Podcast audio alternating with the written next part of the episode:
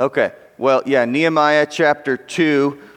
we finished we finished up chapter 1 what was Nehemiah's prayer and then at the beginning of chapter 2 last week uh, we looked at uh, Nehemiah and at the very beginning of Nehemiah chapter 1 we learned that Nehemiah was a man of prayer and then last week we looked at the beginning of chapter 2 and we saw that Nehemiah was a man of burdens and he was burdened uh, for his people. He didn't just say, well, it, it'll get worked out.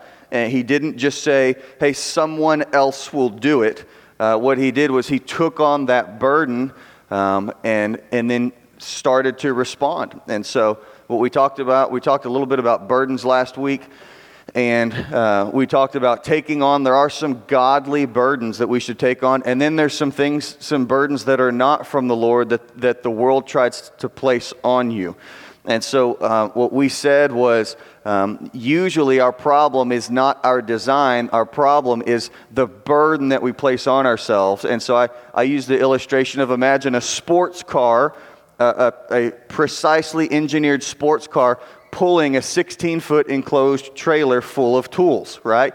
And, and I said, it's not working the way it's supposed to work, right? Can, can a sports car pull a trailer full of tools? Can it happen?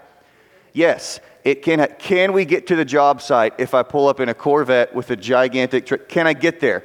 Yeah, it, but am I working the way I'm supposed to? No. And so the issue isn't design, the issue is the burden that we place on ourselves. And so I hope you receive this message is that, man, guys, there, there's nothing wrong with you. Please hear this. If you're in Christ, your design is perfect if you're in Christ. Usually, the issue we face is not our design when we're in Christ. Usually, the issue is the burden that we're putting on ourselves, and that we put burdens on ourselves that we are not created to do. Like that sports car is not created to pull that trailer, but when it does what it's created to do, it is awesome. Right? Any gearheads in here? Right? When that sports car does what it's created to do, which is to break the speed limit and to endanger the lives of the person behind the wheel, it is awesome. But you can't place unnecessary burdens on it. And so we even said there are burdens that we place on ourselves that will drag you down. Like the burden of isolation, that's a burden from the world that you're supposed to be all by yourself and fighting through life alone. Uh, the burden, and, and I'm a recovering one of these, the burden of perfectionism. If you want to be burned out your entire life, become a perfectionist. Nothing will ever be good enough. Or the burden of busyness that you're supposed to be busy 24 hours a day, seven days a week. And we, we wear busyness as a as a, a badge of honor in our culture. Y'all see that, don't you? We wear busyness as a badge of honor and, and, and something uh, to be admired, and that is not your design, okay? If you're, if you're placing that burden on yourself, you are, you're, you're backing that sports car up to that trailer again, and you're trying to figure out why is life so frustrating? Because you're not designed to do the nonstop busyness thing, even though our culture tells you that's what good Christians do, is you need to be busy all the time, because when you're busy, you're important, right? Uh, and then today we're going to look at Nehemiah as a man of urgency. Um, I love that word, the word urgency. When we talk about urgency, uh, we're not talking about um, someone who's panicking. We're not talking about someone who is um, impatient. We're not talking a, a, about someone who has to re- uh, respa- uh, react and respond to every single thing that comes across their way. Some things don't deserve your response, remember. But he has a sense of urgency about him. And the church the church, part of the church's design, I'll use that word again, is we're supposed to be people with a sense of urgency, right? Are, you guys starting to figure out um, that we don't have a lot of time? Y'all understand that, don't you? All the, all, again, kind of our, our older seasoned saints in the room, they go, yeah, I get it. And kind of the younger people in the room are saying, no, no, I, don't, I don't get it. Um, oh, gosh, uh, Let's talk about COVID for a second. I don't even want to, right? And, and what, I, what I'm about to say, I hope you, you know my heart. I'm not trying to be offensive, and I'm not trying to minimize anyone's pain at all. But, but do you, what COVID has done, and I want to be careful here, is it has taken away, um, it has removed the, uh, like the, un, the, uh, the false unreality of death, right? In our culture, we're kind of promised 90 years. Y'all know that? Like it's expected. I've got 80, 90, 100 years. And in our culture, we try to distance ourselves from death as much as we can. You know, um, in our culture, and again, I want to be very sensitive. In our culture, when someone passes away, we pick up the phone and we make a phone call, and professionals come in. They, re- they remove the body. We don't see the body un- until maybe we have an open casket, and even now we're having fewer and fewer. You know, and in our culture, we're trying, death has become something that's kind of fantasized and distanced. Like it's funny because I'll watch a show, I'll watch a movie, and I will watch literally hundreds of people get killed, but it's on TV right? But in our culture, we, we cover it up, we hide it up. Um, in other parts of the world, when someone passes away, they keep the body in the house for days. Why? So that they, they come face to face with death, and so there is a mourning process, right? Um, in other cultures, do you, even this, do you know what someone has to do in most of the world to eat? They have to kill something. You know? Um, historically, and even in other parts of the world, if someone wants to eat, ha- there's a process where someone goes out and they have to kill this chicken or they have to kill this goat. And even that, we've distanced ourselves. Like, what do I have to do to eat? What do I, like, or, I, I go to the grocery store and I point. Uh, ah. Like, and it's already prepackaged, and it's not even shaped like an animal, you know? Or I get on my Uber Eats. uh, whatever app, and I say, I, or I can speak into my phone, I want chicken fried steak. And within 20 minutes, someone delivers chicken fried steak to my front door. You know what I mean? And, and uh, it, it's silly, but we have distanced death from our lives so much. And our culture tells us, hey, you're guaranteed 80, 90, 100 years. And do you know that the Bible says, Lord, teach me to number my days. Teach me to realize, hey, and, and I'm 37. Did you guys know 37 year olds die? Okay? Um, and again, this is where I, I, I promise I'm trying to be as sensitive as I can. Did you know 37 year olds died before COVID? Right? What, what has COVID done? I think it's really just put into our face this reality of, hey guys, people are dying. And it's not anything new. It may be different, right? And again, I'm not trying to minimize anyone's hurt, or I'm not trying to say, hey, just toughen up and get over it. That's not what I'm saying. Please hear my heart here. What I am saying is the reality is we're not guaranteed 90 years, right? And this is what I mean when the church is designed to have a sense of urgency, is that we don't have a lot of time, you know? And keep in mind, and, and we can't really grasp this concept. And think about this in 10 thousand years, in 20,000 years, when we're in heaven, we're going to look back and our life is going to be what? That, that's why James says, What is your life? You're but, a, you're but a mist. I am one breath away, one breath away from being in the ground. Right? And, and do you guys know what the death rate is around here? It's 100%. It's 100%. Let's, let's be honest. And again, man, this is super encouraging. Wow, really uplifting. Hey, guys, you're going to die one day. I, I'm going to die one day. It's going to happen. And the Bible says, Lord, teach me to number my days. Why? So that we can be goths and dress in all black and be weird and talk about death all the time? No, please, no. Don't write that down. Why? Is so that we would have at least a small sense of urgency, like a sense of, hey, is, is this thing I'm fighting for, is this really worth devoting my life to? You know, in 20,000 years, is it really going to matter the type of subway tile I used as my backsplash in my kitchen Like, and you know what I mean? And let me tell you, it's not going to matter in 20 years. I hate to say that, because someone else is going to come along and say, ugh, subway, tile, and they're going to tear it out. And I can make fun of that because that's my job, is I tear out other guys' work, that there's nothing wrong with it, but we just get bored of it. Anyway, so Nehemiah was a man of urgency. Uh, look in chapter 2, verse 1. This is after he's prayed and we're going to see he has to act. Chapter 2, verse 1, it says, In the month of Nisan, that was April, in the 20th year of King Artaxerxes. Uh, remember, Artaxerxes is the son of Xerxes, and you can watch him in the movie 300. That's Xerxes, the bad guy. Completely historically accurate. Just don't ask any questions. Just watch the movie, and it's 1,000% accurate. No, but that actually is historically his uh, dad. Um, when the wine was brought for him, okay, now remember, Nehemiah is what? He's the cupbearer to the king. So this is his job. He would sip the wine and say, okay, it tastes good. Um, and if it's good wine, he'd be like, hold on, let me double check. Hold on, let me triple check. Let me just want to make sure it's really good. And he says, I took the wine and gave it to the king. That's all completely normal. Now look at the next verse. He says, I had not been sad in his presence before. If you'll remember, the reason that is, is because if he's sad in the presence of the king, the king can just have him killed, right? And so he says, uh, The king asked me, Why does your face look so sad when you are not ill? This can be nothing but sadness of heart.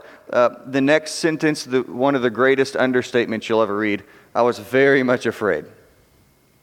And then what's the next word? But I said to the king, May the king live forever.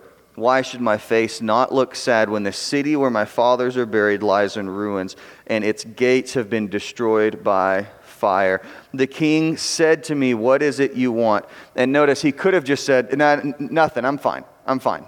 Like, imagine the fear. Like when he says, I was very much afraid. Guys, he is, he's, this is a life and death moment for him. If, if it doesn't go well, he doesn't get fired it's not that he then has to update his LinkedIn app. If this doesn't go well, he will be killed. And so when he says, I was very much afraid, his heart was beating out of his chest. And you got to love Nehemiah because he was a man of urgency. He didn't do the thing of, listen to this, well, I'm just not ready. Well, oh man, those are some dangerous words. God tells you to do something, and man, some of y'all, some of us, that's like your mantra. Well, I'm just not ready. And, and you can say things like, God wouldn't ask me to do something that would make me uncomfortable. What? Like, where do you, do you even own a Bible? Like, do you, where do you get this? Or God wouldn't ask me to do something that I'm unable to do. What? Like, where do you get this? And some people live underneath the, this burden of, I'm just not ready. Anyways, and he says, I was very much afraid, but I said to the king, uh, May the king live forever. Why should my face not look sad when the city where my fathers are buried lies in ruins and its gates have been destroyed by fire? That's Jerusalem. The king said to me, What is it you want? Then I prayed to the God of heaven. And I answered the king, If it pleases the king, and if your servant has found favor in his sight, let him send me to the city in Judah, that's Jerusalem, where my fathers are buried, so I can rebuild it. The king said, with the queen sitting beside him, he asked me, How long will your journey take? And when will you get back? It pleased the king to send me, so I set a time. So when we say Nehemiah was a man of urgency, what this means is that he had his, his, his he had a mission from God, and let's be honest, he also had a real life fear. Okay? Some fear is irrational, and some fear is, is quite uh, rational. Okay? Um, some fear is, again, I'm going to say that. Some of our fears are not rational. They're not. Okay? Uh, those of y'all that watch the true crime shows and you're obsessed with how do these guys kill all these people, hear me say this no one's going to murder you. Sorry. And, and, so, as a result, when you walk around at night, if you hear a bump in, in, in the other room, you, you immediately think, what? Someone's trying to murder me. That is an irrational fear. In our house, Kinsey and I love to poke fun at this because anytime I leave town or anytime she's home alone, I, like, I'm not even joking. I'll be like, hey, don't forget, honey, if you hear a sound outside, you know what it is? Someone's trying to kill you. And, and, I t- and, and it's, we joke about it, and when you joke about things, it, it, it uh, takes power away from them, right? And, and, we, and I joke, like, hey, if you see, and we're going to teach our kids this too, if you see a stranger, they're trying to kidnap you. It's these irrational fears, right? But then there are some things that are very uh, real fears. This is a real fear. And so, uh, anyways, all that to say, Nehemiah, two things are happening. Here's, here's what the Lord told of him, and here is a rational fear, and they have collided. And Nehemiah had a choice to make, and his choice is I'm going to go with what God has for me, despite this very real fear. And please don't, don't let those flip flop. Many of us, we know God's plan for our life. We feel like He says to do this thing, but there is a very real fear. Don't bow down to that fear, guys. Okay? Fear will always be there, right? Sometimes fear is very rational, you know? It, it, sometimes. And so Nehemiah, uh, this is what I mean when I say, man, he, was a, he is a man of urgency. And I want to say that I want you to picture did anyone see the movie uh, 1917? Okay, one person. Okay, no, okay, more than one. Okay, it's a pretty cool movie. It's a, it's a movie about set in World War One, and the whole movie is about uh, these two soldiers are chosen that they have to send a message to the front lines where they think um, the front lines, their communications have been cut off, and as a result, they are set to the next day make this big charge of 1,600 men to charge this area where they think the Germans have retreated, but in reality, the Germans have bunkered down and set up artillery shells. And so the front line, the next day, they are about to walk into a trap, and no one's going to survive. And the entire movie is about uh, the beginning of it starts out, and it's he, uh, one of the commanders picks a soldier and says, Hey, you grab a guy and come with me. And your job is to get this message to the front lines. Okay? And it's this idea of, bro, you better have a sense of urgency, right? And we need to remember, believers, this, this is many of our mission is there's a message that God has given you that we need. Someone needs that message at the front lines right? And the movie's pretty cool. The movie is done in two shots.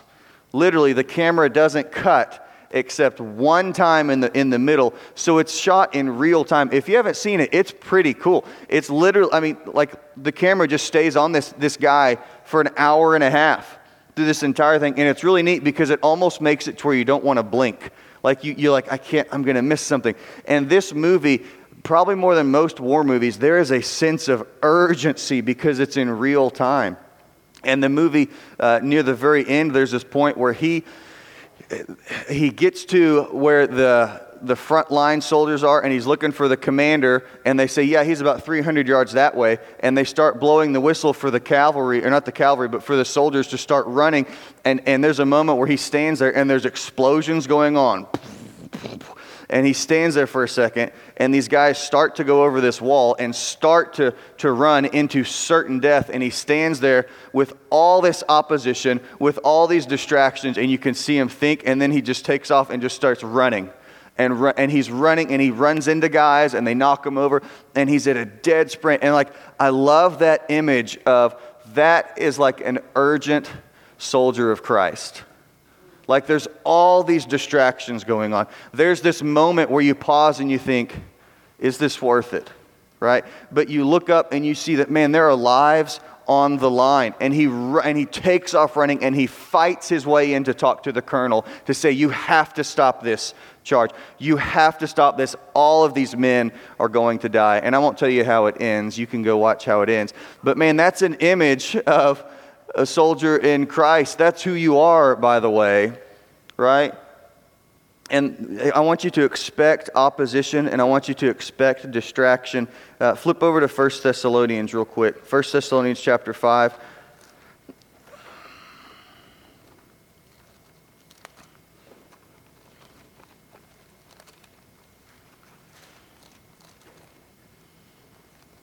So Galatians, Ephesians, Philippians, Colossians, 1 Thessalonians.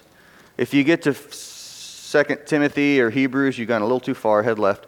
1 Thessalonians chapter 5. So this is a letter written by Paul to the church at Thessalonica. and he's writing this to the believers uh, because many of them they, they had misunderstood um, kind of resurrection from the dead, and they misunderstood that when someone dies, Jesus is going to bring them back. And so they thought that they kind of had missed out on the second coming, and they were really concerned.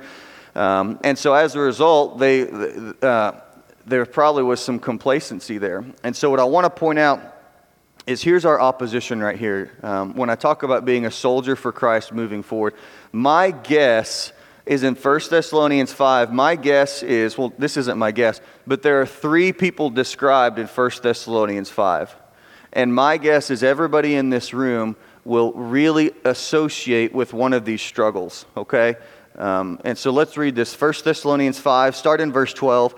It says, Now we ask you, brothers, to respect those who work hard among you, who are over you in the Lord, and who admonish you.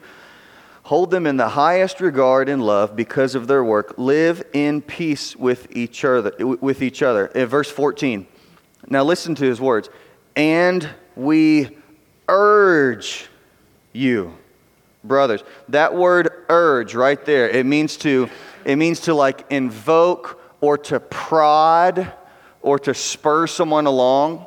Okay? So we urge you. This isn't like a, a a passing, hey, y'all do this. No, it's like kind of in your face. And remember, this is a Christian speaking to a Christian. Don't try this with non believers, it won't work, right? But this is kind of in your face of, hey, like, d- d- don't forget this. Like, do this thing. It's kind of like uh, to urge someone, I imagine you kind of grab their shoulders and you lovingly give them a shake, like just to, just to kind of click. And, and then I've got you, I, I Now, please listen to what I have to say. He says, We urge you, brothers. We're urging you. Look at this. He says three things warn those who are idle, encourage the timid, and help the weak. And then at the end, he says, and be patient with everyone. You know, we're talking about, remember, this idea of being a messenger, of having a sense of urgency and I believe that like three of the biggest oppositions to urgency are this thing, are these right here. They're just listed. Is that some of us struggle with we're being idle. Some of us struggle with we're just timid. We're just afraid. And then some of us struggle with just weakness. We feel like we just can't do it. And so that first one, like think about a messenger. Think of a messenger being sent to the front lines and imagine that he was idle. Right? Think about a soldier with a message, and, and his commanding officer says, You get this message to that front line, or men are going to die. And then picture that he says, Okay, I'm going to do it. And then he sits down and takes out a sandwich. Do you see the problem here? Right? Is that man is not living with uh, a sense of urgency. This is a guy that it's a struggle of apathy. It's the struggle of complacency, right? It's this struggle of, and I think we all struggle with it, that when we're confronted with maybe something the Lord wants to do in our lives, our response involves our shoulders. Watch my shoulders. Hey, God says, hey, do this, and we go like this. Watch my shoulders. Well, this, this is just as good as it gets. Or, watch my shoulders. Well, everyone's doing it. Or, well, it's, it's not that big of a deal. You know? Or, hey, get this message to the front lines. Look, someone else will tell them, right? You're God. Why don't you just write it in the sky, right? Uh, this, the, the idea of an idle messenger is an ineffective messenger. Uh, the other day I went to Lowe's, and I go to Lowe's and Home Depot a lot. And here's the thing about Lowe's and Home Depot is people always complain like the help there is terrible. People are like, oh, it's awful. But when I, I, I never really got it because when I go to Lowe's, I don't have to ask for help. Like I know where everything is, right? And, and then about six months ago, Lowe's rearranged their store and I was ruined, right? And so I'm almost caught up where I can, I don't have to ask for anything. Like I know where everything is. Um, and I'm, I'm just being, I'm, I'm not bragging. I, I know how to, the pieces work. I don't have to ask, hey, what is a two by four? I don't have to ask, what, how does plumbing work? I just go and I do it. So I, when people would always complain that Lowe's, that their people were so bad, I was like, what? I don't get that. I just, but I just go in and get my stuff and leave, right? Um, it, however, uh, the other day I went and I had to get a shower door And I, I went right to where it was, found it. Okay, there it is right there. Got the right one. And the problem was the shower door was up on a shelf about seven feet high. Okay, and the shower door, it probably weighed, I don't know, 120 pounds or something. And so I, I could reach it like, like, like this. And so I thought, huh, I need help, right? And so I thought, I will go talk to one of the reliable sales associates found in any department. And and because so, I, I looked around, no one's around, and so I thought I'll just go next door to the appliances. And I, I found a guy, and I saw him wearing the Lowe's vest, and, and so I said, "Hey, I need I need some help. Can you have someone come over and help me get this thing?" And I assumed that his he him as a messenger would urgently get my request met. I assumed that he would say yes, right? And he, and, and he looked at me and he says, "Yeah, I'll, I'll get someone over in just a minute." I'll, and I, and I said, "Okay." And you see my fault. I turned and walked and sat back and waited by the door. Okay, about 10 minutes passed. Okay, so I go find a different guy. Same thing. Hey, can you get, and he's, and he's like, oh, I got to move these boxes, blah, blah, blah. And I was like, well, can you get your guy over here and help? Because they have to get the little ladder thing that goes up and picks it. And he says, yes, I will. And, and I'm here, sorry to ruin the story. He didn't have a sense of urgency about him he was, I would use the word idle. Like he just didn't care. So I go back and I sit and I wait, and you know what happens? What happened? That's right, nothing. Nothing happened. And so I said, okay. And so I went up to the front desk, to the help center, and I was like, hey, can I get someone to help? I, I, I can't get this thing down by myself. And she says, yes, I'll, I'll send a message and get some guys. And I was like, okay, good. And I thought maybe she'd call someone because I specifically I had to have two people because they had to get the machine and they had to have a spotter. You know the guy with the flags, like he's landing a 747, but he's just he's just moving like the little thing. I'm like, we don't need the flags, but so I thought she'd get that done, and then I walk back, and then about a minute later, there's a voice on the intercom. Can someone help someone in plumbing? And I'm like, that's not what that's not where I am, and I don't need so, like. And so then I was like, well our dog, it's up to you. So the story, I end up, I just walk down to where the ladders are.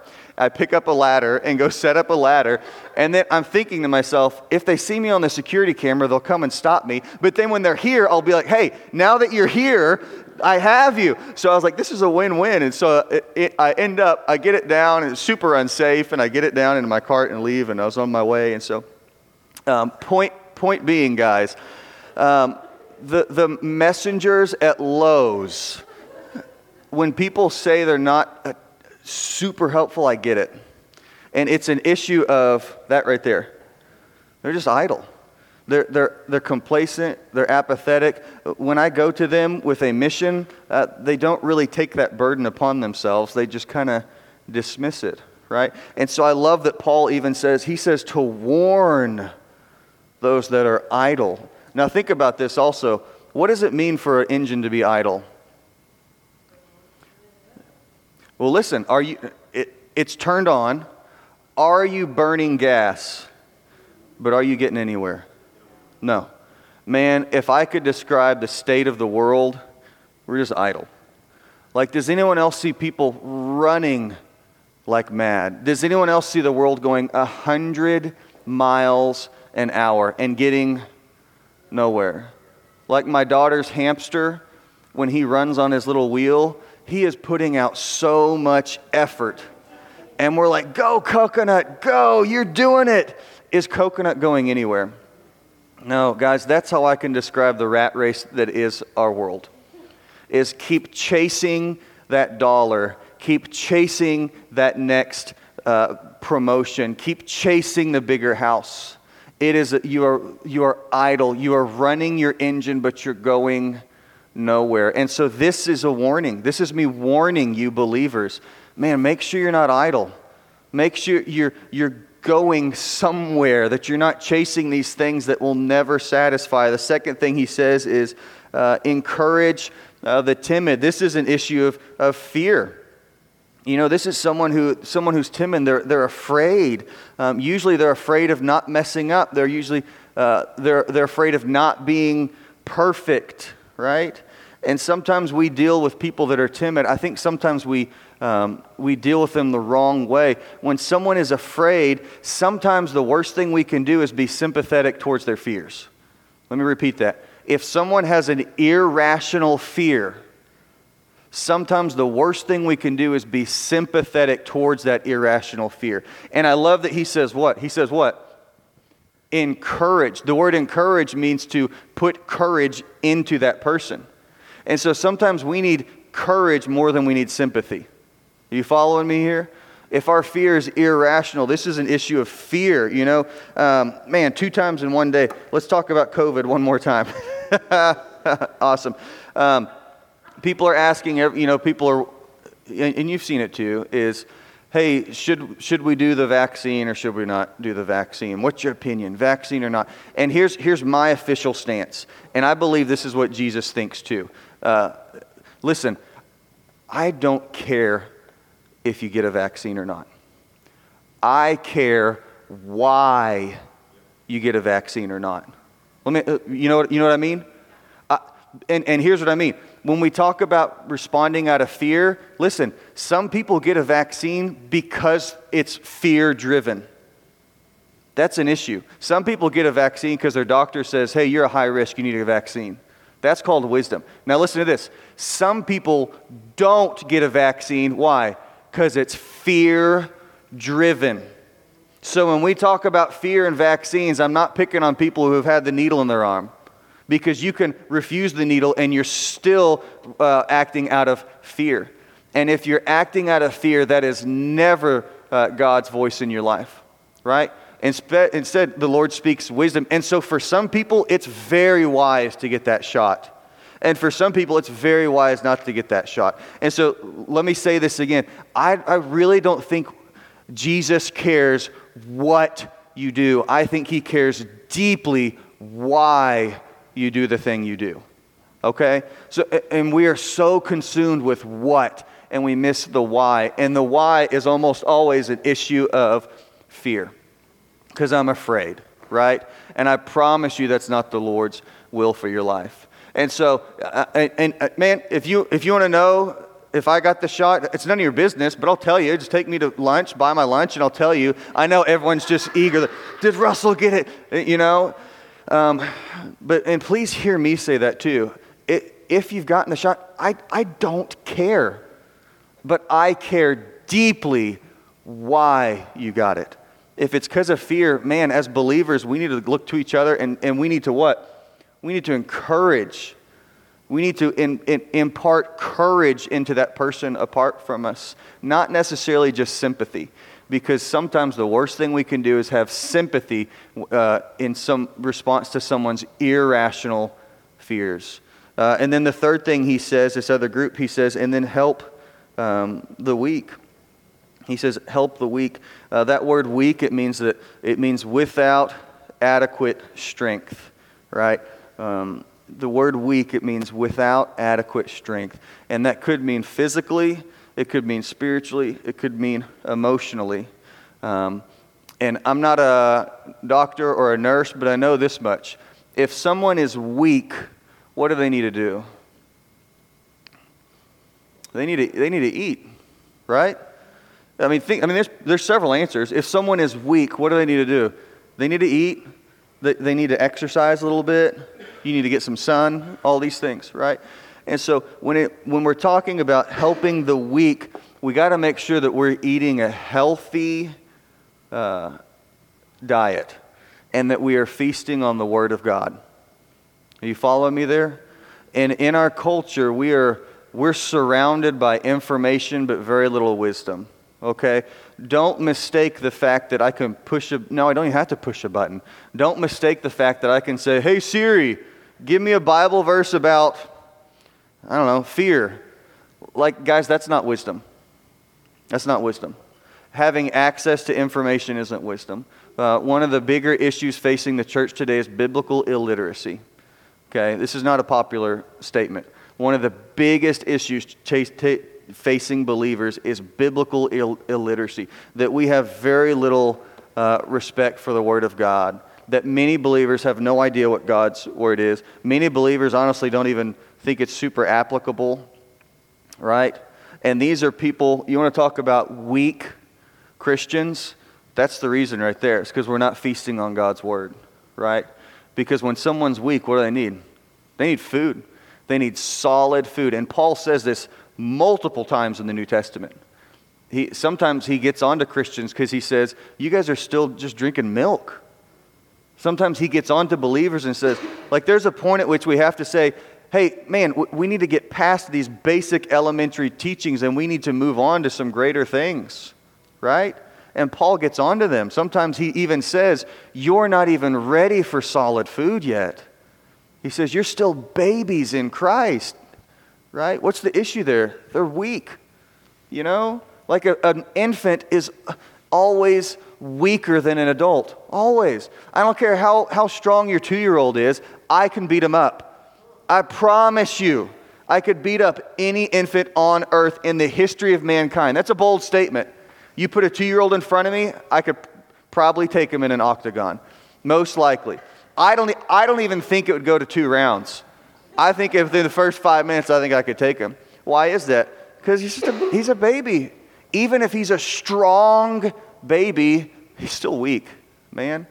And, and this is, I love that he says this issue. Man, you need to help the weak. Make sure that you're feeding each other what?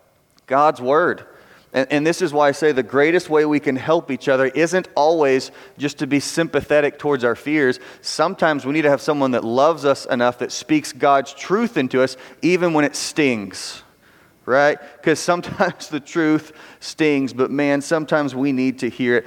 And so, um, please, guys, with, with, with the Word of God, please be setting a time and a place aside that you dig into God's Word, that you are living it out, that you're, that you're meditating on it, right? And, and that you set aside time because our world is constant noise, constant stimulants, constant uh, just in your face. And the Lord speaks through a gentle whisper most of the time. A lot of times we wonder why we can't hear his voice. It's because there's so much noise going on. Picture, picture again that at the end of that movie, picture that guy standing there, and there's all these explosions going on around him. And it's always really interesting to watch movies about soldiers. I'm always fascinated that when there's all these explosions and there's bullets, it's it's incredible that their commanding officer can speak and that they can pick up his voice. Have you ever noticed that? And that's, that's very accurate as well in battle. Do you want to know why a soldier can hear his commanding officers when all the, these explosions are going on? Do you want to know why? Is because he learned to hear his voice in the still. Is because he learned how to listen and recognize his voice in the quiet so that when all everything has broken loose, he can pick out his voice and hear his orders and go straight to where he's supposed to go, right? And this is how the Lord speaks. He speaks usually in a whisper, usually. And then the last thing he says is be patient with everyone. Uh, man, that's great to be patient, is because the, uh, all I'm called is called to be faithful. I'm not called to be successful as the world says that right? And so that's why patience is so important is because if I feel like I am responsible for the outcome, I get very discouraged, right? I get very frustrated. Like, have you ever tried to fix your spouse in, in one weekend retreat? You ever done that? Right? You know, and you come back, okay, and, and the issue is patience there is one, your, your job's not to fix your spouse. Two, it's the Lord's job. And, and three, our job is just to be patient as He works on them. And I love He says that be patient with everyone. So whether you're dealing with someone who's idle, who's timid, or weak, man, be patient with them. Uh, these things don't happen overnight. And so, last thing I'll say is I, I think all of us will struggle with one of these things idleness, which is just complacency. We're timid, we're afraid, or, or we're weak. If we're honest, we're saying, man, I am, I'm a spiritual baby, but I'm a strong baby. Well, you're still a weak person, you know? I can, in the octagon, I could still beat up a two year old, you know? Um, and so I love that Nehemiah was this man of urgency. He, he was, remember, he got his message from the Lord. He was extremely fearful. He, he should have been idle, honestly. Think about this he should have been, he could have been idle because he could have said, Hey, aren't there thousands of Jews in Jerusalem right now? Weren't there? Yeah, he could have said, Isn't that their problem? Couldn't he have said that? Yeah, couldn't he have said, Dude, it's 800 miles from here to Jerusalem. Shouldn't they do it? And people would have said, What? They would have gone, That's a pretty good point. He, he could have been fearful, right? When he literally could have been killed just for being sad in the presence of the king, right? And he could have been weak, but we know that he had spent months in prayer. That we know he'd spent at least four months praying for this specific thing. He'd spent at least four months uh, feasting off of God's word. So when it came down to it, that he was a man of strength, right? Um, and so, man, I think we all fall into one of those three categories.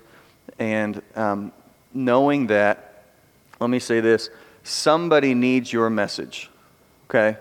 Somebody in, in our church, in your neighborhood, you have been given a message to them, and God has says, get this message to, this, to the front line, right? I promise you, and I'm not trying to be uh, dramatic, somebody in your life is fighting for their life. And I don't necessarily mean physically. I promise you, somebody is fighting for their life. It might be emotional, it might be spiritual, it might have to do with relationships. Somebody is barely hanging on. And I promise you that the Lord has given a message to you and says, hey, soldier, they need this message. You've got to get this message to them. And so it, it may be warning, it may be encouraging, it may be helping, but I promise you somebody is barely hanging on. And oh, the, the power of God working through his church of phone calls, of hey, let's go grab lunch, hey, let's grab a cup of coffee, hey, let's get breakfast together. And then I, I love what Barry said at the beginning. Hey, man, yeah, we can talk football and we can talk jobs, but hey, tell me how your how's, how's life actually doing? Tell me how your marriage is. You, you know, what, how can I encourage you? That's such a good question. Where do you need encouragement right now? Um, because anything God does on earth, He's going to do through what? Through His, through His church, through His people. And so that's us.